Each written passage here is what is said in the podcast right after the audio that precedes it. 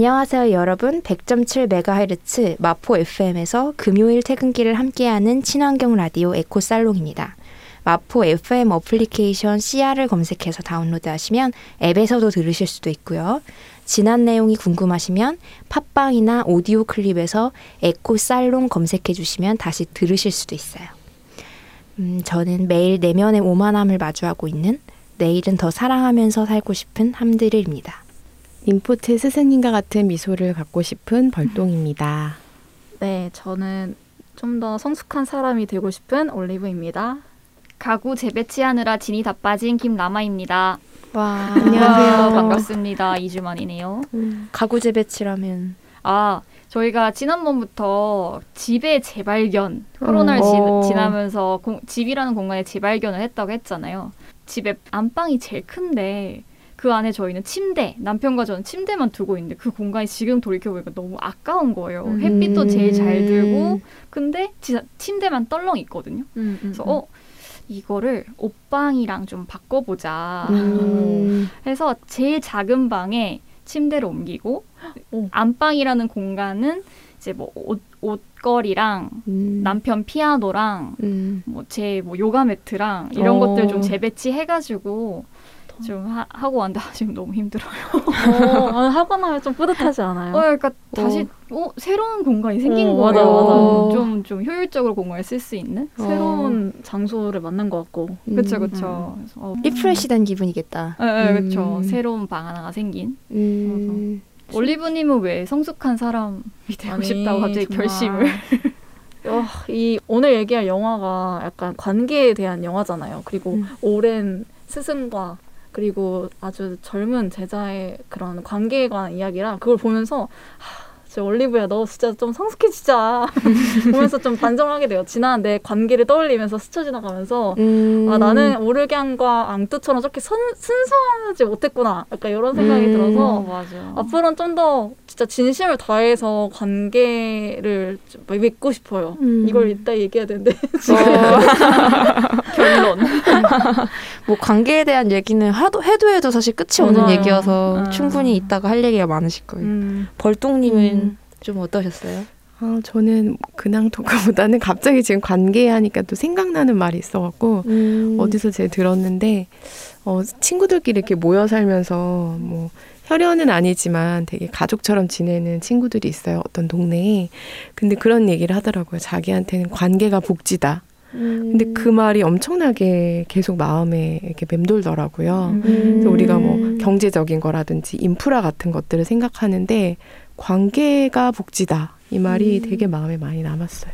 볼똥쌤이 말한 관계가 복지다라 말 듣고 딱 생각이 났던 게 제가 오늘 뉴스를 봤는데 뉴욕에 있는 가장 큰 독립서점이 코로나 때문에 문을 닫을 뻔했는데 음. 그거를 인터넷 SNS에 올렸대요. 자기네가 이제 코로나 때문에 문을 닫으려고 한다. 이제 너무 운영이 안 돼서 그랬더니 뉴욕에 있는 모든 거의 모든 시민들이 이걸 다 SNS로 공유하고 음. 그리고 정말 긴 행렬이 이어졌대요.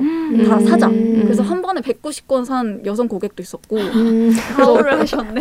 네, 그래서 뉴욕에 있는 가장 큰 독립 소장이 다시 구, 기, 구사 일생으로 다시 살아남았다는 음. 그런 훈훈한 어떤 관계 어. 이런 걸 보면서 관계가 그냥 사람 대 사람뿐만 아니라 도시에 있는 어떤 가장 중요한 인프라잖아요. 서점이라는 게 독립 서점이라는 게 음. 그런 관계에 있어서도 진짜 복지구나 이것도 음. 어떻게 보면은 음. 도시 도시를 위해서라도 시민을 음. 위해서라도 이런 관계는 필요한 것 같아요. 어. 응. 음. 뉴욕 왜- 살아 있네요. 그러니까 살아 있네. 살아 있네. 왜 진작 안 가고 찬물 끼얹기.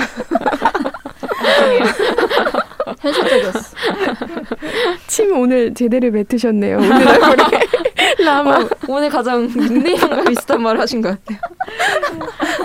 앞으로 그 컨셉을 계속 견지하시길 어, 좋다. 바라겠습니다. 찬물 전담. 네, 어, 그러면 각자 한 주에 있었던 소식 좀 들어봤고요. 다음으로 넘어가서 그 주에 핫한 환경 뉴스를 공유하는 에코 뉴스 코너입니다.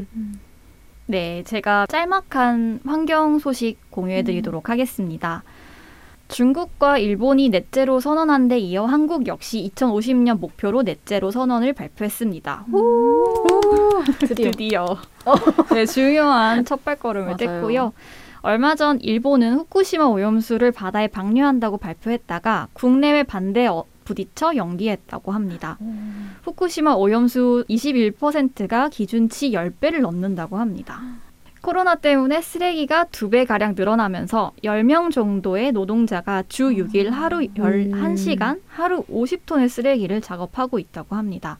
대부분 고령 노동자나 이두, 이주 노동자라고 합니다.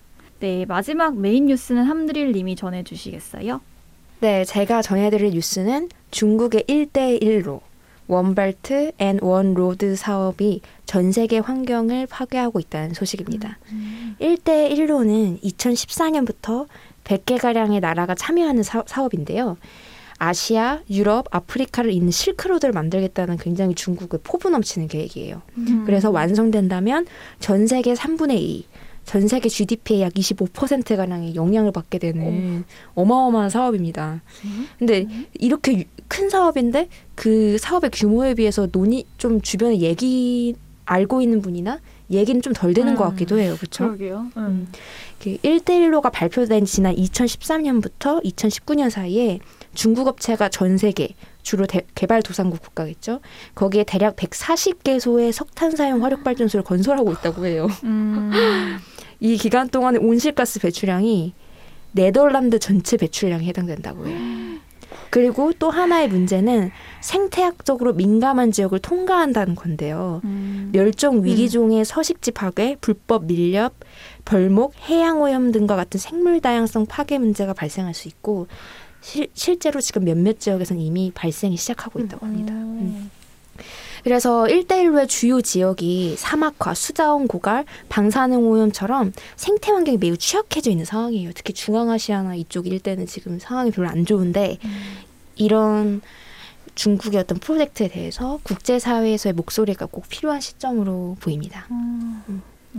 몰랐어.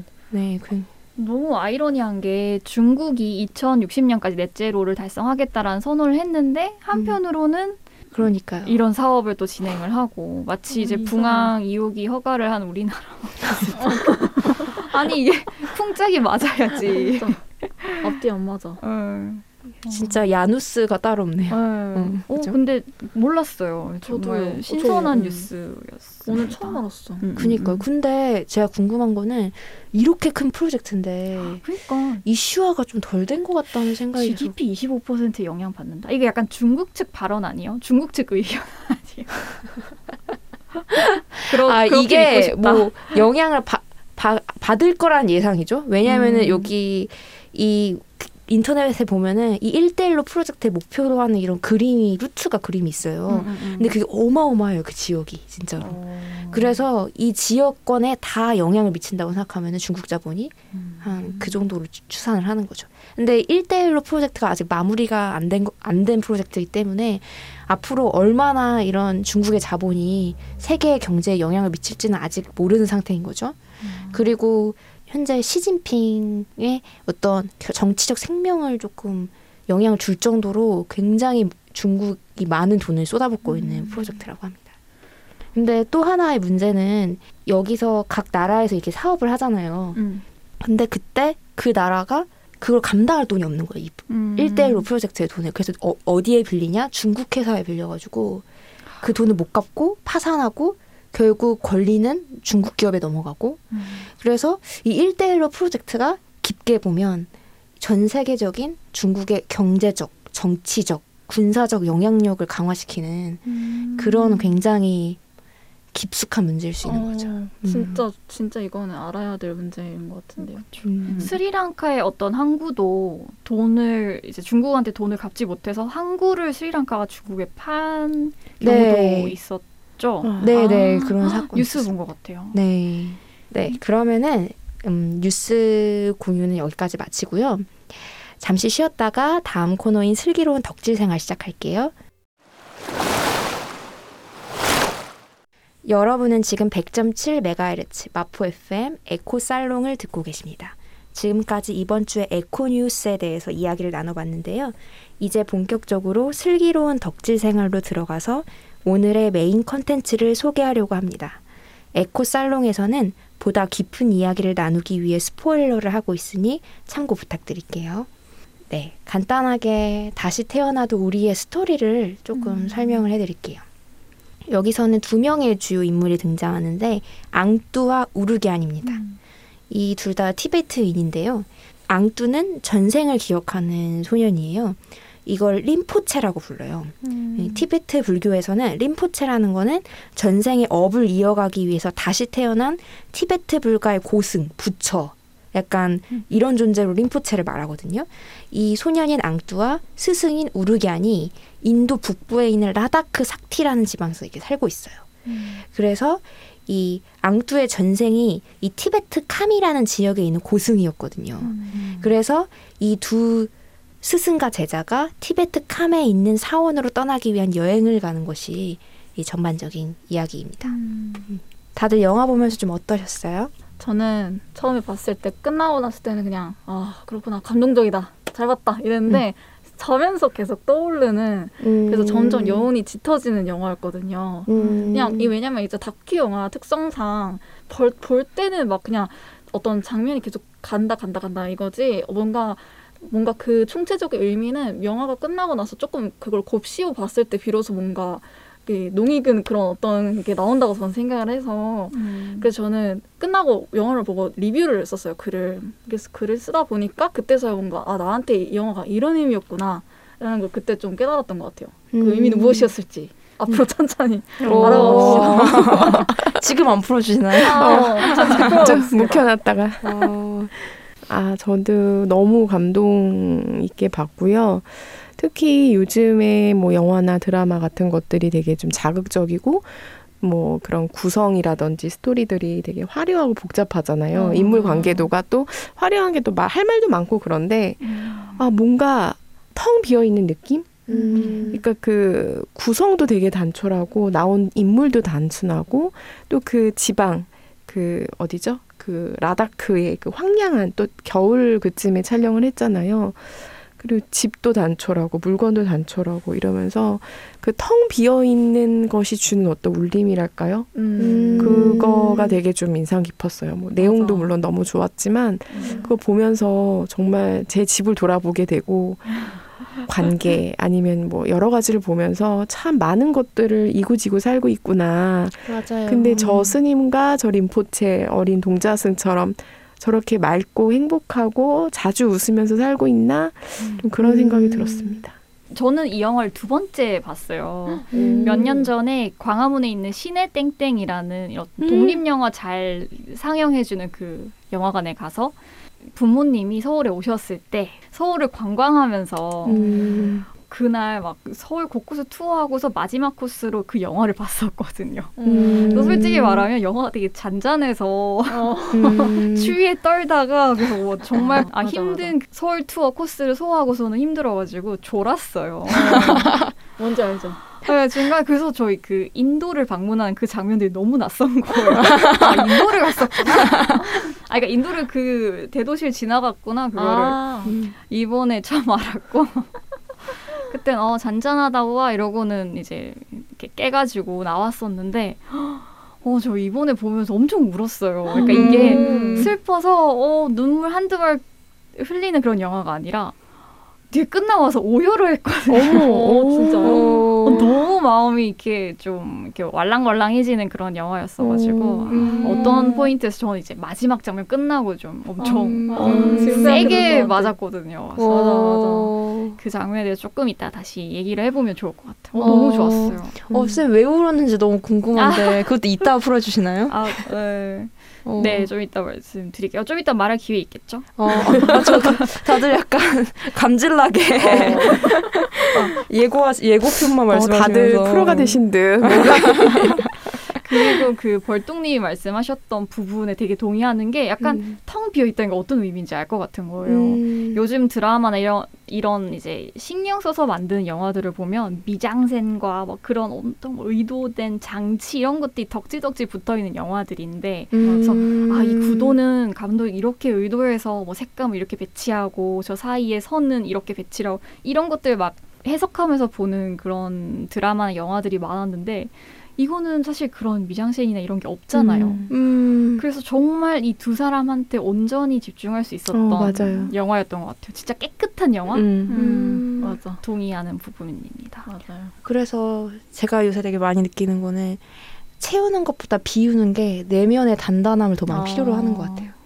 왜냐면은 이게 맞아. 비워가는 과정 자체가 현대인한테 되게 불안의 마음을 그쵸. 불러일으키잖아요. 음. 음, 음, 이 불안을 다스리는 법을 이건 누가 가르쳐 줄 수 있는 게 아니라 스스로 이제 스스로 바꿔나가야 되는 거기 때문에 나의 삶을 맞아. 그렇기 때문에 더 내면의 단단함을 많이 필요로 하고 좀 하루아침에 되는 과정은 아닌 것 같아요. 여러분 이제 인상 깊었던 장면 얘기하면서 음. 풀어 풀어 조금씩 나가볼까요? 풀어 주실까요? 아, 뭘 하지?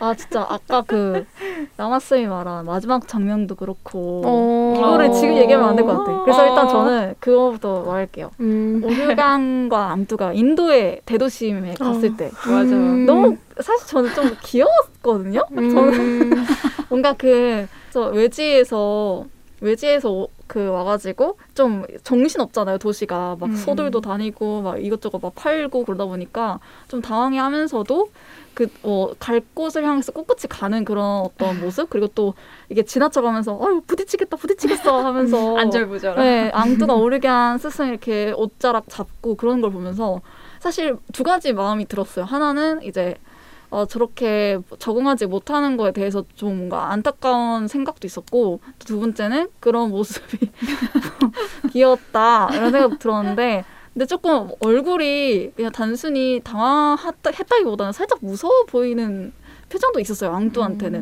음. 오르간은 되게 당황해야 하는데 그거를 애써 티 안 내려고 음. 하는 느낌이 들었고 음. 그래서 저는 호, 후자 아 전자였나요? 전자의 느낌이 좀 더 강했던 것 같아요. 안타까웠던 마음. 음. 그래서 네 그리고 또 스승 승려복 입- 입은 두 분과 달리 막 음. 걸어가면서 감자칩 먹고 기성복을 입는 지나가는 일반 사람들 이런 것들 음. 교차되잖아요. 그런 걸 음. 보면서도 아 뭔가 네 그런 것도 좀 뭔가 저한테 인상이 좀 깊이 깊이 와닿았던 것 같아요. 음. 쌤은 혹시 좀 있으셨어요?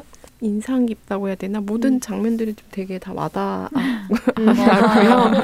그 림포체가 정말 림포체라고 막 생각이 들 정도로 음. 환생이나 뭐 불교를 믿지는 않지만 너무 성숙한 모습을 막 보여주잖아요. 막 음. 자기 엄마가 이제 티벳으로 간다고 하니까 엄청 걱정하고 아들이 또 보고 싶고 그러니까 막 눈물 지니까 엄마를 막 달래주고 때로는 막 스승님도 아. 뭐 괜찮아요 막 이러면서 나 혼자 할 수 있다 이럴 때도 있고. 근데 그런 반면 여전히 아기잖아요. 뭐열살뭐그 정도의 아이니까. 음. 아뭐 시험에서 떨어지면 어떡하지? 막 이러고. 음, 맞아, 라면이 제일 좋아요 막 이러고.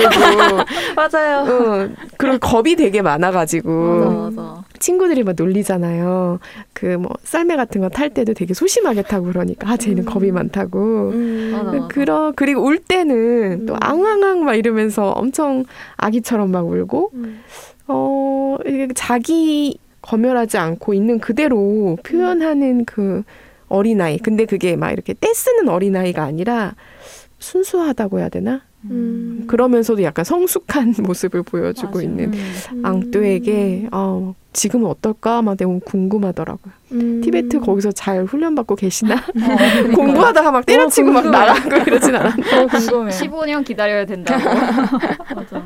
아 근데 저는 오히려 그 앙뚜가 어른스럽게 행동할 때보다 완전 아이처럼 굴 때가 더 어, 림포체라고 많이 느낀 것 같아요. 음. 그러니까 뭔가 부처가 있다면 저런 어린아이의 모습이 아닐까? 라는 생각이 많이 드는 거예요. 음. 그러면서 아 어떻게 저렇게 어린아이 같은 마음으로 어린아이 같은 시선으로 세상을 바라볼 수가 있을까 참 어려운 일이다라는 생각이 들었고 얼마 전에도 제 도, 고양이가 키우는 고양이가 많이 아팠어요. 음. 그러면서 마음도 되게 아프고 막 다시 낫는 모습 보면 너무 기쁘고 막 여러 가지 막 감정이 들면서 마지막에는 앙뚜가 떠오르는 거예요. 예, 그래서 아 얘가 나한테 삶을 가르치는구나. 음. 약간 이런 생각이 딱 들더라고요. 그래서 뭔가 그런 존재가 아니었을까 앙뚜는 이 음. 스승님한테 좀 그런 생각이 들었어요. 맞아요. 음. 쌤은 좀 인상 깊었던 장면 있으셨어요? 그곳이 되게 건조하고 추운 지역이잖아요. 그래서 음. 스승님이 우르기안 스승님이 그 림포체 얼굴에다가 바셀린을 발라주잖아요. 어.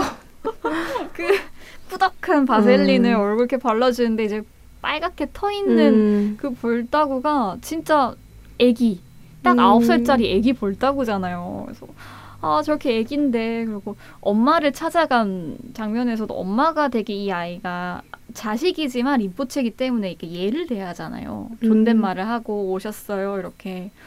근데 여전히 아이한테는 이게 이분이 엄만 거죠. 그래서 음. 본능적으로 이제 옆으로 가면서 엄마 손을 이렇게 찾아 이렇게 잡는 장면이 잠깐 스쳐 지나갔는데 어 저거 봐 엄마 손이 필요한 여전히 애긴데 음. 근데 또 이제 주변 사람들이 너는 가짜 림포체아라고 하는 음. 말들에 상처 받으면서 또 음. 스승님도 그거를 좀 신경 쓸까봐 조금 혼자 고민하다가 뒤늦게 음. 그또 고민을 털어놓는 장면 보면서 아, 음. 나는 아홉 살 때 뭐 했나 진짜 정확히 똑같은 생각했어요. 저는. 나 전화기 아니, 때뭐 했지? 그러니까 배려라는 거를 배웠나 내가? 저 때 배려라는 단어를 내가 이미 배우고 있었을 나이인가? 음. 이 아이는 그 배려가 몸에 배어 있는 거죠. 그래서 너무 그런 장면들이 신, 신선했고. 음. 그리고 저는 그 되게 감동적인 장면 중에 하나가 우리에게 아니 앙뚜랑 같이 떠날 때 그 정말 이제 추워서 앙뚜를 안 치고 이렇게 양말을 벗기고 어, 그다음에 맞아. 불 어, 발을 이렇게 어, 냄새. 난다고 뭐라고 음, 냄새 나요. 어. 하지만 그 얼굴에 하나도 찡그리지 않고 어. 그냥 농담 삼아 이렇게 하는 그런 모습을 보면서 뭔가 되게 좋았던 것 같아요. 그냥 냄새 났을 때도 얼굴 하나 찡그리지 않고 어. 했다는 게 그냥 서로를 음. 되게 생각해 주는 거. 음. 그리고 앙뚜도 그런 와중에도 되게 불평하지 않고 카메라 상으로는 불평하지 않고 그렇게 오르기안과 함께 동행을 했다는 것 자체가 음. 맞아요 저한테는 좀 많이 영감이 줬- 됐던 것 같아요. 음. 그 과정 자체를 약간 수련 수양으로 어. 생각했을 수도 있을 것 같아요 음. 어, 저도 그 양말 장면이 어, 좀 음. 기억나서 메모를 해놨었던 게 12살의 림포체가 스승님이 어 발냄새 모르니까 음. 어, 하지 마세요 나쁜 마음으로 하지 어, 마세요라고 맞아. 하잖아요. 어. 맞아요. 나, 아 싫으면 마 이게 어. 아니라 해주더라도 나쁜 마음으로 하지 말라는 음. 이, 이 말에서 약간 어 이미 진짜 림포체다 냄새 냄새다. 아, 도대체 진짜. 어떻게 어, 어떠한 말. 수행을 하면 저렇게 그러니까 말그 너무 말이. 예쁘게 했어 경전을 계속 외워서 그런 거 아닐까요? 도중에 막 공부하기 싫어갖고 나가고 이러잖아요. 맞아요. 쫓아 나가 음, 너무 귀여웠어. 투정 부리고 음. 맞아. 근데 또 이런 걸 보면서 이렇게 마음이 움직이는 포인트가 있잖아요. 음. 그왜 우리의 마음이 이렇게 움직이는 걸까라는 생각이 많이 들더라고요. 음, 음, 음. 막 우리가 많은 것을 소유하고 있는 것처럼 보이지만 저런 림폰체와 스승님의 맺고 있던 관계를 보면 우리는 뭘 잃어가고 있는 걸까라는 생각이 되게 많이 음. 들기도 해요. 음. 어, 그 얘기하니까 갑자기 지금 불현듯 생각나는 게 왜 그럴까를 생각해 보면 혹시 너무 많은 걸 갖고 있어서 그런 사물들에 신경을 쓰느라 내 옆에 있는 사람의 어, 신경을 못 쓰는 건 아닌가 좀 이런 생각도 들었어요. 그러니까 할 음. 일도 많고 뭐 챙겨야 될 물건도 많고 뭐 옷도 뭐, 뭐 입어야 될지 생각해야 되고 뭐, 뭐 먹을지 거기 그냥 맨날 있는 거 그냥 항상 항시 먹는 거 먹는 거잖아요. 음. 근데 아 오늘은 또 뭐 먹고 뭐 내일은 뭐 먹고 싶고 뭐 그러니까 머릿속에 나를 그 생존하기 위해서 할 게 너무 많은데 그게 없다면은 음. 관계에 되게 또 더 집중할 수 있는 건 아닐까 이런 생각이 들더라고요. 네, 많은 것을 소유했기 때문에 관계에 대해서 소홀해지게 되는 우리 현대인들이 이 영화를 보면서 좀 많은 것을 각자의 삶에서 느, 느꼈으면 좋겠다는 생각이 드네요. 그러면 잠시 쉬었다가 슬기로운 덕질 생활 이어가 보도록 하겠습니다. 여러분은 지금 100.7MHz 마포 FM 에코살롱 듣고 계십니다. 1부에서는 영화 다시 태어나도 우리의 전반적인 감상을 이야기해봤다면 2부에서는 등장인물들의 관계에 대해서 조금 더 초점을 맞춰서 한번 얘기를 해보도록 할게요. 본격적으로 이야기 시작하기 전에 이 티베트라는 나라가 좀 친숙하지 않은 분들도 있을 것 같아요. 음. 그 분들을 위해서 간단하게 지식을 좀 전달해 드리도록 하겠습니다. 이 티베트는 오랫동안 중원이랑은 좀 다른 문화를 많이 가, 가져왔어요. 그러다가 이 청나라 때 편입돼서 중국 지역이랑 묶이게 됐고요. 청나라 청나라가 멸망한 직후에 독립국으로 살아가다가 중화인민공화국이 티베트를 침공해서 1951년 합병이 되게 돼요. 음. 근데 1959년 3월에 그 수도인 라사를 중심으로 집단 무장 봉기에 나섰지만 수만 명의 사상자를 남기고 이제 실패로 끝나게 됩니다. 이때 많은 학살이 많이 벌어진 걸로 알고 있고요. 음, 이때 티베트의 무장 저항군이 70년대 무렵까지 미국의 지원을 받아서 계속 게릴라전을 벌이다가 73년에 미국 대통령과 중국이 수료 국교 수립을 하면서 지원이 끊기게 돼요. 그래서 현재는 달라이라마 14세가 이제 티베트 망명 정부를 수립하고 이제 국제적으로 중국에 대해서 이제 목소리를 높이면서 비폭력 노선을 걷고 있죠. 그게 현재의 상황입니다. 흔히 티베트 불교에 대해서 많이 들어는 봤지만 좀 그 티베트 불교가 어떤 것인지에 대해서 좀 친숙하지 않을 텐데요. 좀 중요한 것만 얘기하자면 환생자 제도가 있어요. 음. 달라이라마도 이 전때 달라이라마의 환생이라고 생각을 하잖아요. 음, 음, 그래서 스승의 사후에 전생의 제자들이 이 스승을 찾아 헤매요. 음. 스승이 환생했다고 생각해요. 그래서 그거를 뭐라고 하냐면 뚫꾸라고 해요. 뚫꾸, 음. 림포체, 환생자 다 같은 의미인데 어. 좀 전생의 스승이자 좀 완전한 깨달음을 얻은 부처 같은 존재라고 생각을 하거든요. 그래서 이 스승을 제자들이 막 찾아서 뭐 자격이 있는지 검증도 하고 전생에 대한 기억이 있는지도 보고 이래서 찾아냅니다. 그래서 이 뚫꾸는 일정 기간 지도를 받으면서 정진하는 과정을 거치게 되는데요. 약간 이런 독특한 시스템을 갖고 있습니다. 그래서 사제 관계가 여기서 되게 끈끈하잖아요. 이게 티베트 불교의 또 특징이기도 해요. 음.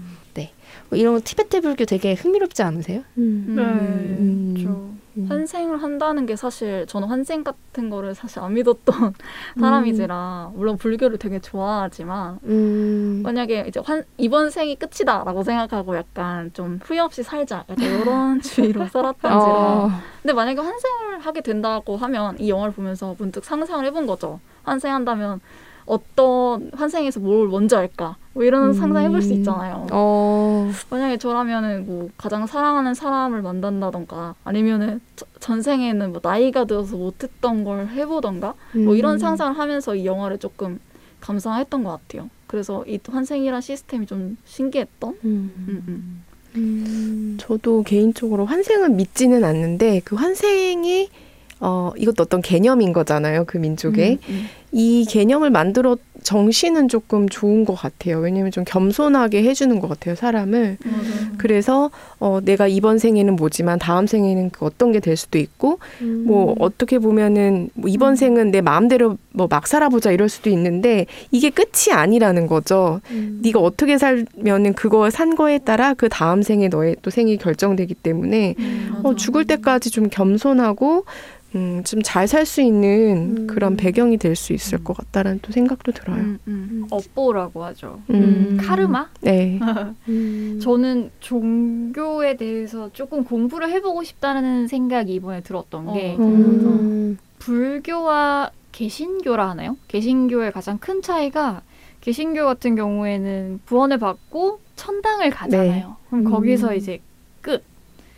근데 불교는 계속 도는 어떤. 윤회사상 음. 돌고 음. 도는. 그러니까 결국은 내 다음 생과 전생이 결국 다 이어져 있는 지금 현생까지 이어져 있어서 음. 계속 잘 해야 된다. 음. 음. 어, 근데 이제 개신교 같은 경우에는 이제 이번 생을 어떻게 살건 어쨌거나 이제 마무리되는 시점에 내가 어떻게 하느냐에 따라서 이제 영원한 결정이 지어지는 거잖아요. 그쵸. 음. 정말 하늘과 땅 차이의 어떤 그렇죠. 이 교리가 음. 하늘과 땅 차이라는 생각이 들어서 음. 음. 이 차이에서 오는 또 생활 방식이나 사고 방식의 변화 차이도 있지 않을까라는 음. 생각이 좀 들었거든요. 그러니까 불교? 진짜 클 것 같아요. 어, 음. 이게 끝이다. 라는 생각으로 사는 것과 음. 어, 나는 지금 내 잘못이 내 후생에도 영향을 미칠 수 있다. 혹은 나한테 어떤 비극이 찾아와도 이거는 전생에서 넘어온 업보다라고 음. 생각을 하고 이걸 받아들이는 것과 정말 어, 진짜. 다를 음. 것 같아요. 그러면 만약에 어떤 비극이 일어나도 너무 비극적으로 생각하지 않고 음. 다음 생에 뭐 잘할 수 있겠지 이런 희망을 어, 또 가질 맞아. 수 있을 것 같고 맞아. 음. 또 너무 뭐 괜찮게 살고 있다 그러면 내가 또 이러고 살고 있지만 잘못하면 또 안 될 수도 있다. 또 이런 음. 태도를 갖게 해주고 저는 좀 뭐 이렇게 환경이나 생태적으로 좀 더 가까운 건 아닌가 불교가 음. 좀 이런 생각도 좀 들더라고요. 그러니까 뭐 개미나 어떤 심지어 흙 같은 존재들도 굉장히 존중해서 함부로 대하면 안 된다는 그런 음. 몸가짐이 좀 배어 있잖아요. 음. 그래서 사실 그 채식주의의 원조라고도 할 수 있죠. 어떻게 보면은 음. 어. 네. 음. 살생을 금지하니까. 예. 음. 저는 그 환생이라는 개념이 일종의 그런 연결성 그런 부분에서 찾을 수 있을 것 같아요. 그러니까 내가 죽으면 내가 흙이 되고 그게 또 나무에게 영향을 미치고 음. 나의 존재가 이 세상에 있는 모든 존재자들로 어떻게 보면 흩뿌려지는 거니까 그거 자체가 일종의 환생이 아닐까 싶기도 음. 하고 내가 환생을 해- 해서까지 의식을 가져야 되나 싶기도 해요. 이 현생에 이미 너무 많은 생각을 하고 살아가는데 이후에는 그냥 흙으로 환생해서 그냥 나무와 공존하면서 이게 살아가고 싶다 이런 생각이 속이면 진짜 음. 좋겠다. 음. 어, 양분도 있지, 뭐 생명을 주지, 아, 얼마나 좋아요. 달피지. 지렁이들도 보고. 맞아. 아 그러면 여러분 인간관계에 대한 얘기 조금 더 해보고 싶은데 저는 개인적으로 아, 맞다. 이 앙뚜와 우르 간의 관계를 보면서 좀 어떤 거를 많이 느끼셨어요? 아 저는 일단은 앙뚜와 우르 간의 관계가 되게 어떻게 보면은 서로에게 되게 진심이고 순수하잖아요. 음. 아까 제가 오프닝 때 잠깐 근황 토크를 하면서 얘기했던 것처럼 저는 그동안 뭔가 관계라는 걸 재고 따지는 사람이었어요. 뭐 생일 선물을 누가 주면 나도 줘야 된다는 생각을 했었고 누가 나한테 잘해주면 나도 그 사람한테 잘해야 되고 그래서 누가 나한테 연락을 하지 않으면 나도 연락을 하지 않는다. 그러니까 그런 식의 관계를 살아왔어요. 왜냐면 그렇게 해야지만 나를 보호할 수 있었고 내가 상처를 먼저 안 받게 되니까 음. 자꾸 내가 상처받지 않으려면 남한테 관심을 먼저 안 주게 되는 그래서 뭔가 현대사회에서 그런 그런 정신없이 삶을 살다 보니까 관계도 좀 삭막해진 기분이 들었는데 이거를 보면서 환경이 중요한가? 뭐 이런 생각도 들었고 아 내가 음. 저기서 태어났으면 또 달랐을까? 뭐 이런 음. 재미있는 생각도 들었고 또 이제 그럴 수 없으니까 이제 제가 배워야겠죠. 좀, 음. 좀 이런 걸 바탕으로 앞으로는 좀 더 관계에 있어서 계산적이지 말자 최소한 좀 더 좀더 음. 진심으로 대하자 해가지고 음. 이 영화를 보고 그날 뭔가 마음에 남았던 친구들한테 싹 다 연락을 돌렸던 거. 오, 실천력 장난 아니네요. 그냥 예 저는 그냥 딱 생각나는 거 해야지 딱 풀리고 또 그거를 또 글로 쓰는 걸 좋아해 가지고 음. 아 나 이렇게 했다 잘했다 이러면서 잘했다 나도 쉰다 하면서 이러면서 저한테 또 영감을 주고 자극을 주는 그런 음. 영화였어요 너무 좋았어요 음. 관계가 음. 스스로를 성장시킬 수 있는 음, 음. 음 기회를 줬네요. 맞아요, 맞아요. 어. 그리고 저는 여기서 약간 상실이라는 게 많이 등장하잖아요. 음. 엄마랑도 음. 헤어지고 어.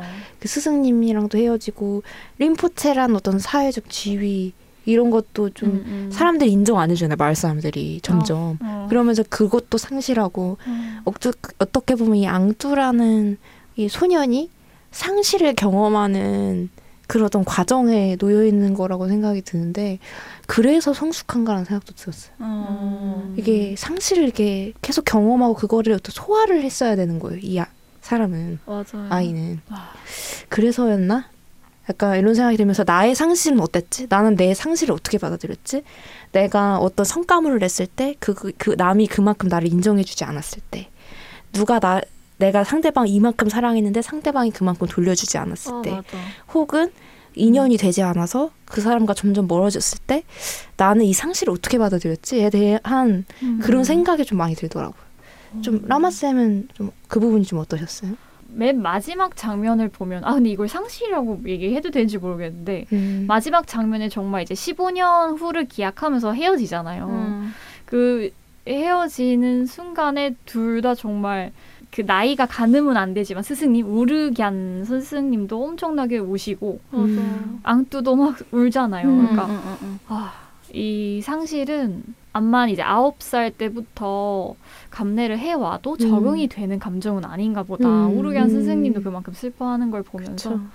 저는 개인적으로 그런 마음이 있는 것 같아요. 인간관계에서 약간 현대인이 많이 느끼는 그런 부분이고 저도 아직 극복을 못한 부분이긴 한데 자의식이라 해야 되나? 음. 내가 상대방한테 어떤 모습으로 보일지에 대해서 신경 되게 많이 써요.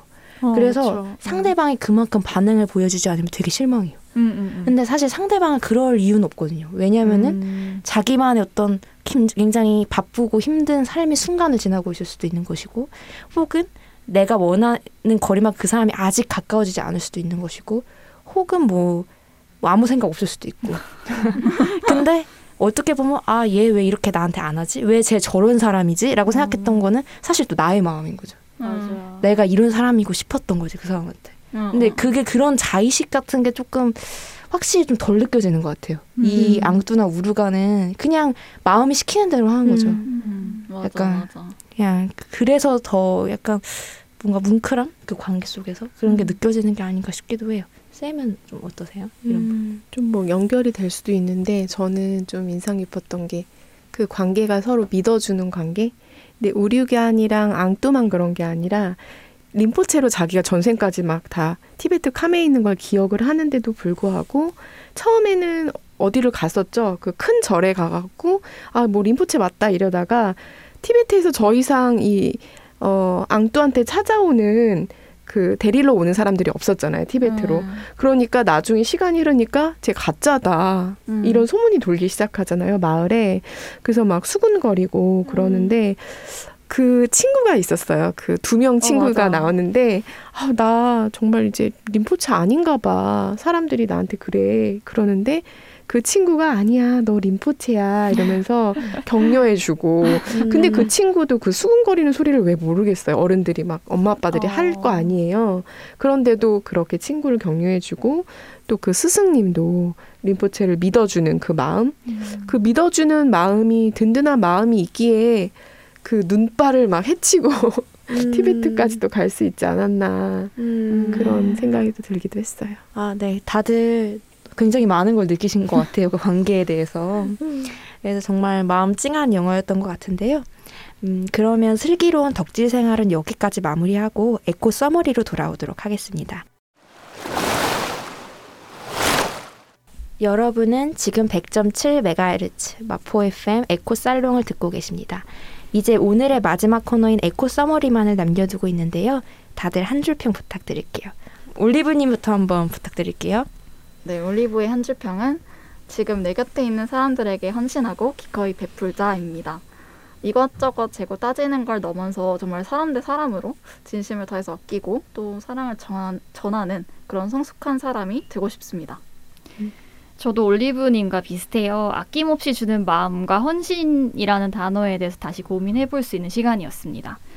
사실 저는 헌신이라는 말 안 믿었거든요. 헌신이 음. 어딨어. 음. 그냥 희생이지 뭐. 음. 저 되게 약간 헌신이나 희생에 대해서 조금 반감이 어, 좀 어, 큰 편인데 헌신. 아, 이, 이 영화를 보면서 네, 다시 생각해 볼 수 있었어요. 음.